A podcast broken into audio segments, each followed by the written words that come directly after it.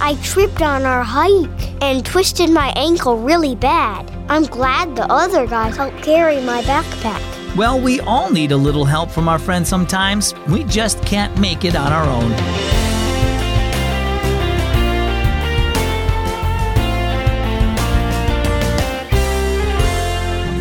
Happy Sunday and welcome to Keys for Kids. My name is Zach. Last summer, my brother and I went to Bible camp. I brought a regular size suitcase, but my brother packed two giant suitcases plus a huge duffel bag. We practically needed our whole family just to carry his stuff to the cabin. Do you feel like you've got too much stuff to carry on your own? Maybe you feel weighed down by the worries at school, or maybe you have a sick friend. Just remember, you can always share your worries with other Christians, and they can help you, like it says in Galatians 6 2. Carry each other's burdens, and in this way you will fulfill the law of Christ. And now for our story. It's called Burdens. This is cool, said Weston as he and some other boys from church hiked through the woods.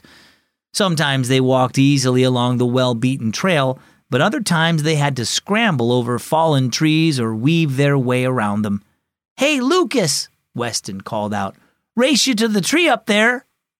But as they started off, he tripped on a tree root and down he went.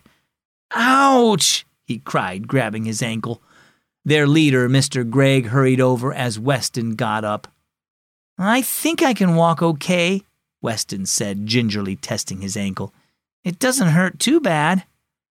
It'll be easier on him if he doesn't have to carry the extra weight of his backpack, said Lucas. I'll carry it for him. Me too, chimed in several other voices. Thank you, boys, said Mr. Greg. So for the rest of the hike, the boys took turns carrying Weston's backpack. At the end of the hike, the boys built a campfire and had a hot dog roast. You know, said Mr. Greg, what you boys did for Weston today is exactly what Jesus tells us to do for others.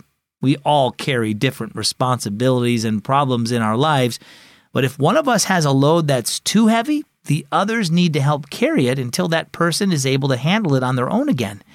You helped Weston carry his backpack, and Jesus wants us to help others carry their life's burdens. He carried our greatest burden of all, our sin, to the cross and He offers us help and comfort whenever we're weighed down with life's struggles. When we help carry other people's burdens, we show them His love. What are some ways kids like you get burdened down, and what could a friend do to help?